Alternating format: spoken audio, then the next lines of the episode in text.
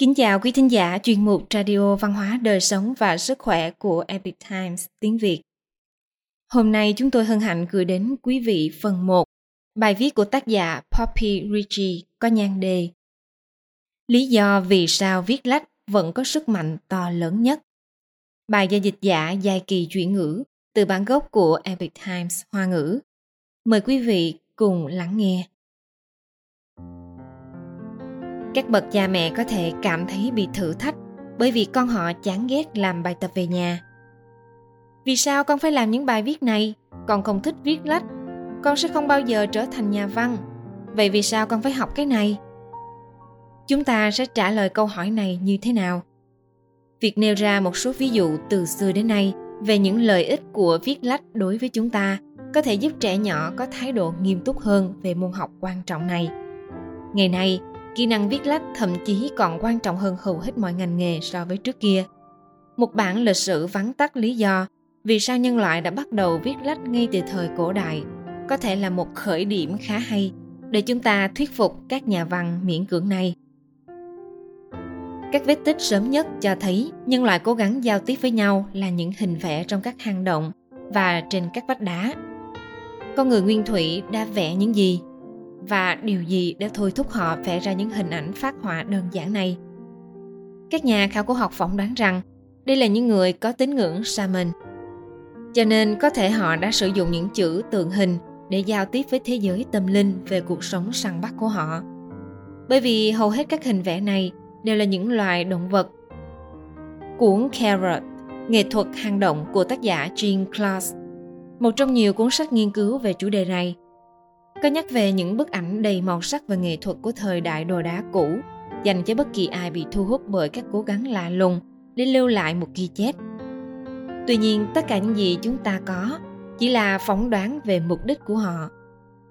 Có thể chúng ta không hiểu rõ các hình vẽ trong hang động cho lắm, nhưng nếu chúng ta quay ngược về vài ngàn năm trước để đến với các hệ thống chữ viết cổ xưa, chẳng hạn như hệ thống được phát triển bởi nền văn minh Sumer ngày nay là đất nước Iraq, vào khoảng 3.400 năm trước công nguyên, thì chúng ta sẽ có nhiều thông tin hơn. Chúng ta biết rằng các thương nhân cần một ngôn ngữ để viết giao thương. Ban đầu, vì họ mong muốn theo dõi các giao dịch, họ đã sử dụng loại chữ viết gọi là chữ hình nêm trên các phiến đất sét. Về sau khoảng thiên niên kỷ thứ ba trước công nguyên, các thư lại người Sumer cũng ghi chép lại những bài luận những bài hát ca tụng, thơ ca và thần thoại. Ông Ewan Claydon viết trên trang web của British Library như sau.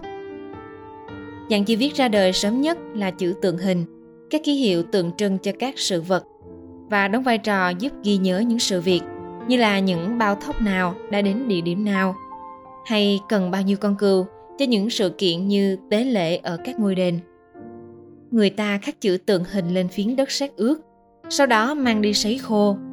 Và những phiến đất sét này đã trở thành những bản ghi chép chính thức cho việc giao thương.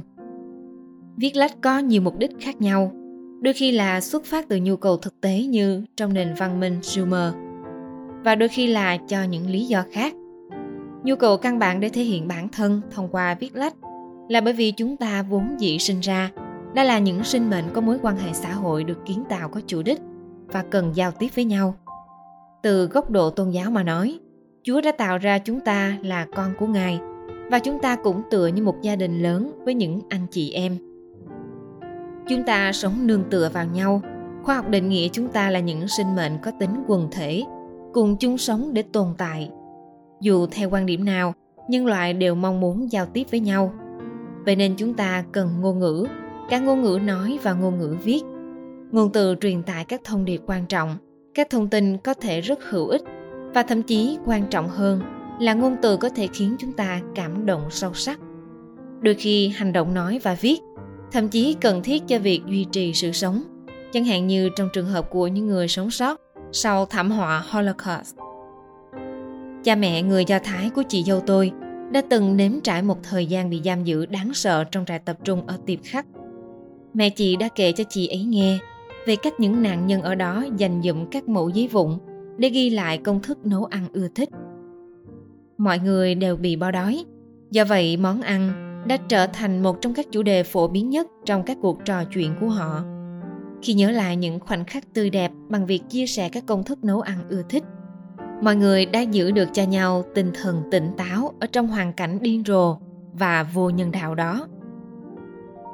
Tại Đức, một người Do Thái gốc Hungary tên là Edith Pierre đã viết quyển sách Ravensburg Cookbook khi cô bị giam cầm trong trại tập trung Ravensburg vào năm 1945. Khi đó cô Pierre mới chỉ 16 tuổi. Cô đã nghe thấy các phụ nữ lớn tuổi vỗ về lẫn nhau bằng cách chia sẻ những công thức nấu ăn ưa thích của họ. Điều này đã truyền cảm hứng cho cô mạo hiểm trộm giấy và bút chỉ để những người phụ nữ này có thể ghi chép lại các món ăn gia đình cũng như các công thức nấu ăn vào các dịp lễ đặc biệt của người Do Thái. Quyển sách nấu ăn đó đã tồn tại một cách kỳ diệu và hiện đã được trưng bày tại Viện Bảo tàng Do Thái Sydney. Việc viết lách trong hoàn cảnh khó khăn như vậy đã trao cho những người phụ nữ bị giam cầm trong các trại tập trung đó sự khích lệ tinh thần mang tính sống còn. Tương tự, các tù binh chiến tranh ở Việt Nam cũng khích lệ lẫn nhau bằng một loại mật mã gõ tay để an ủi nhau và trao cho nhau niềm hy vọng. Vào tháng 6 năm 1965, bốn tù binh chiến tranh bị giam giữ tại nhà tù Hỏa Lò, khách sạn Hilton Hà Nội nổi tiếng. Đại úy Smithy Harris, Trung úy Philip Butler, Trung úy Robert Peer và Thiếu tá Hải quân Robert Shoemaker đã phát minh ra và sử dụng một loại mã bí mật mà họ chia sẻ với các tù nhân khác. Vào ngày 13 tháng 11 năm 2000, một đoạn phim được phát sóng trên chương trình American Experience của đài truyền hình PBS có nhan đề là Return with Honor, trở về trong danh dự, đã nhấn mạnh trải nghiệm sống còn của các tù binh này ở trong nhà tù đó. Khai giống với việc nhắn tin hiện nay, các tù binh này đã tạo ra các chữ viết tắt cho các cụm từ bởi vì họ phải dùng tay để gõ mật mã này. Chữ viết tắt GPU có nghĩa là God bless you, cầu Chúa phù hộ cho bạn. Các tù binh này cũng mang đến cho nhau niềm an ủi và tình bằng hữu, đôi khi là kèm với một cảm giác hài hước, bằng cách sử dụng các chữ viết tắt như DLTPBB Don't let the bad bugs bite chớ để con rệp cắn bạn. Tù binh chiến tranh phó đô đốc James Stockdale đã viết về tầm quan trọng của loại mật mã này trong cuốn sách của ông có nhan đề là In Love and War. Trong tình yêu thương và chiến tranh, mật mã gõ tay của chúng tôi không còn chỉ là sự trao đổi các con chữ và từ ngữ, mà ngôn ngữ đó đã trở thành cuộc trò chuyện, niềm vui, nỗi buồn, hài hước, châm biếm, thích thú, chán nản. Tất cả đều truyền qua mật mã này. Ông Stockdale chứng minh sức mạnh của ngôn ngữ khi ông miêu tả về cách mà mật mã viết tắt của các tù binh chiến tranh này đã truyền đạt những cảm xúc sâu thẳm nhất dù rằng ngôn ngữ này chỉ là mật mã gõ tay chứ không phải chữ viết. Nhưng sự giao tiếp quan trọng đang diễn ra và thậm chí có thể đã cứu được nhiều sinh mệnh. Vậy thì các câu văn và đoạn văn, các chương và trang giấy có chứa chữ viết, liệu những tư liệu đó có thể có sức ảnh hưởng đến mức nào đối với chúng ta? Hãy nghĩ đến quyển sách dày cộp bán chạy nhất mọi thời đại, Kinh Thánh. Thật thú vị nếu chúng ta có thể đếm được có bao nhiêu cuộc đời của người ta đã cải biến sâu sắc trong hơn 2.000 năm qua nhờ đọc cuốn sách này. Ngôn từ có thể chuyển biến nhiều cuộc đời. Đó là lý do vì sao viết lách có vai trò vô cùng quan trọng. Vậy những quyển sách khác đã được viết từ thời xa xưa, thậm chí trước cả Kinh Thánh thì như thế nào?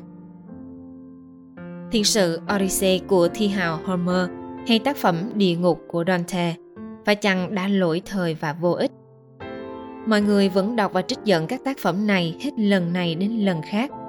Và thời hiện đại của chúng ta, người ta vẫn thường sử dụng những câu chuyện ngụ ngôn của tác giả Aesop được sáng tác vào khoảng thế kỷ thứ tư trước công nguyên như một phương pháp đầy hứng thú để dạy đạo đức cho trẻ em. Các vở kịch của Shakespeare cũng khá cổ được sáng tác vào những cuối năm 1500 vào đầu những năm 1600 Tuy nhiên, nhiều trường đại học vẫn có các lớp giảng dạy về nhà viết kịch nổi tiếng nhất trong lịch sử văn học này. Tài năng của Shakespeare là ở khả năng của ông trong việc truyền đạt các chủ đề phổ quát của cuộc sống và các mối quan hệ, cùng với lời răng dạy về đạo đức. Hầu hết chúng ta đều quen thuộc với một trong những vở kịch nổi tiếng nhất của ông, vở Macbeth, nói về một người đàn ông đánh mất lương tri và phẩm giá và do đó mong muốn chuộc lại lỗi lầm. Tất cả chúng ta đều có thể nhận ra được thông điệp sâu sắc về giá trị của việc chống lại cám dỗ và tôn vinh một cuộc đời đức hạnh. Thông điệp này tuy cổ xưa nhưng chứa đựng sức mạnh to lớn. Nếu không có những nhà văn được là bằng đạo đức soi đường như Shakespeare, Thomas Merton, C.S. Lewis, Victor Frankl, Lão Tử và nhiều người khác nữa, thì nền văn minh chắc chắn sẽ lụi tàn. Kỳ thực chúng ta tồn tại và phát triển phồn vinh với tư cách là một quốc gia là nhờ vào những văn bản quan trọng như bản tuyên ngôn độc lập, hiến pháp Hoa Kỳ và bản tuyên ngôn nhân quyền. Nếu không có những văn bản mang tính nền tảng về quản trị này, thì chúng ta sẽ sống trong một đất nước hỗn loạn, khó tránh khỏi việc tự hủy hoại mình. Những người soạn thảo các văn bản quan trọng này sẽ luôn được nhớ đến nhờ sự thông tuệ cũng như sự dùng tâm thành kính dành cho từng con chữ họ viết ra. Tất cả sinh viên Mỹ quốc nên nghiên cứu các tác phẩm này và những tác phẩm khác đã có sức ảnh hưởng lớn lao đến sự phát triển của đất nước chúng ta. Chẳng hạn như bài diễn văn Gettysburg nổi tiếng của Tổng thống Lincoln và bài diễn văn I Have a Dream, Tôi có một giấc mơ của một Sir Martin Luther King. Khi một sư kiện đọc bài diễn văn bất hủ này, ông đã cổ vũ nhân loại tin vào tầm nhìn của ông, hướng đến một thế giới tốt đẹp hơn. Chúng ta dễ dàng tìm thấy trong những quyển sách, thơ ca và những bài hát, những ngôn từ truyền tải các thông điệp tích cực. Chữ viết là một trong những món quà quan trọng bậc nhất mà chúng ta có được. Khi chúng ta không biết làm thế nào để biểu đạt bản thân trên giấy hãy nhớ rằng chúng ta đã may mắn đến nhường nào khi có được những lời dạy của các bậc tiền nhân và có lẽ điều này sẽ truyền cho chúng ta cảm hứng muốn lưu lại di sản viết lách của bản thân mình